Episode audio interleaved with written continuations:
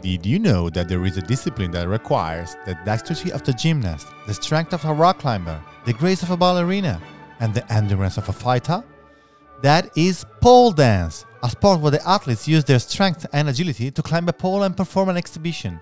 With its roots found in deep ancient China, where acrobats used to climb poles and ropes to perform the tricks, is now a full sport with its own trainers, athletes, and even a world championship.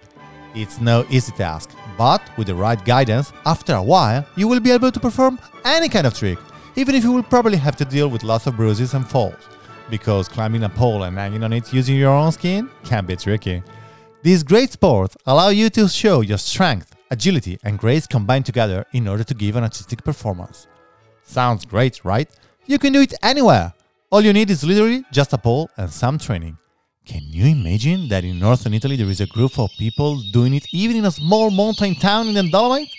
Wait, did someone just say Italy? The land of beauty and art? Yes, we did. And inspired by our marvelous landscape and our rich culture, we started the Dolomiti Super Pole Project, where we shot videos and photos of our athletes in artistic locations all around the Dolomites. The aim of the project is to show the beauty of our mountains and all its hidden gems, artistic locations, ancient villas with paintings and frescoes, and last but not least, to show the beauty of our sport.